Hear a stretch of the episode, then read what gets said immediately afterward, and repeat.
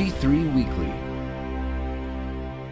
Welcome to G3 Weekly, a summary of this week's top news stories on Christianity in the public square, written by Ben Zeisloft. I'm Scott Aniol.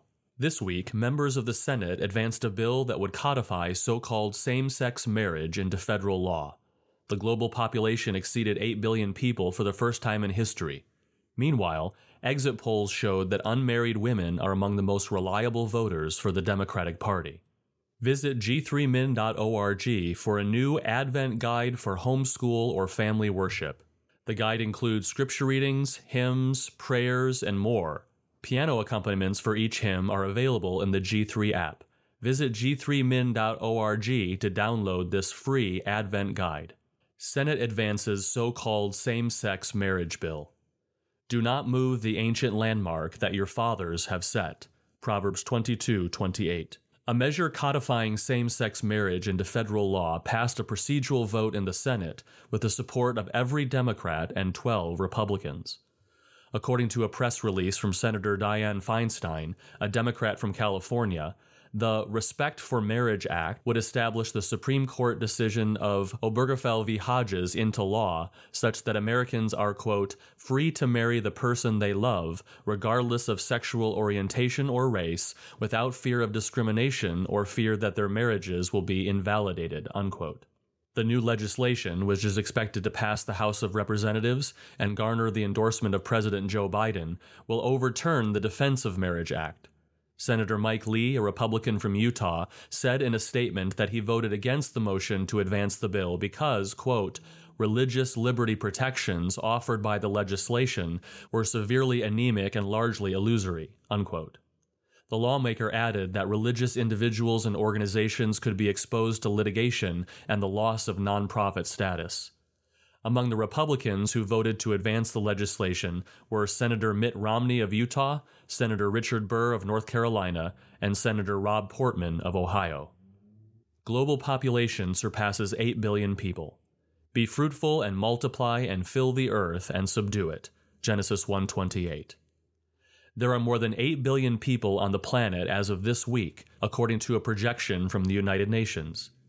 Even as birth rates diminish in the wake of the lockdown induced recession, portions of sub Saharan Africa, Asia, and Latin America will constitute the bulk of population growth in the coming years.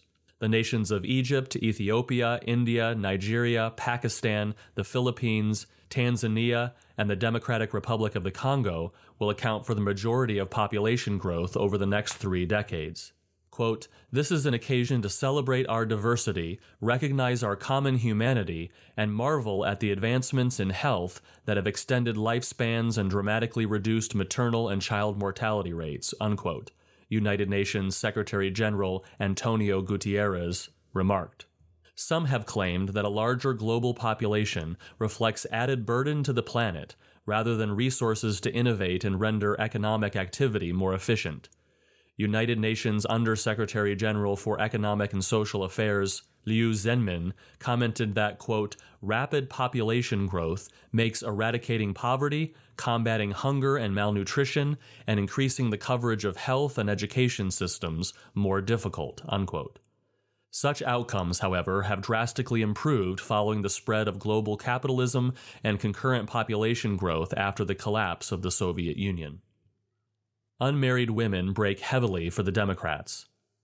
Adam was not deceived, but the woman was deceived and became a transgressor, yet she will be saved through childbearing. 1 Timothy 2:14. Unmarried women were among the most reliable voters for Democratic nominees in the recent midterm elections, according to exit poll data from CNN.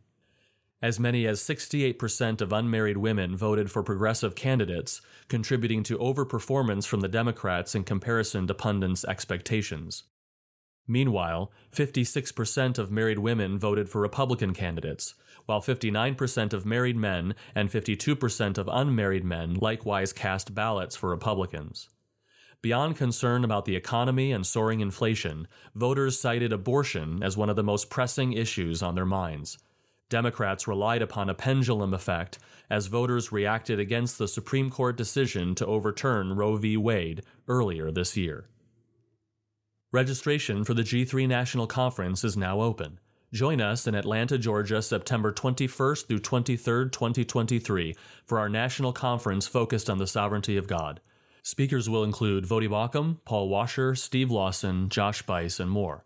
The special Prime registration rate won't last long. Children 10 and under may attend for free. Register today at g3min.org. You can read G3 Weekly at g3min.org/weekly.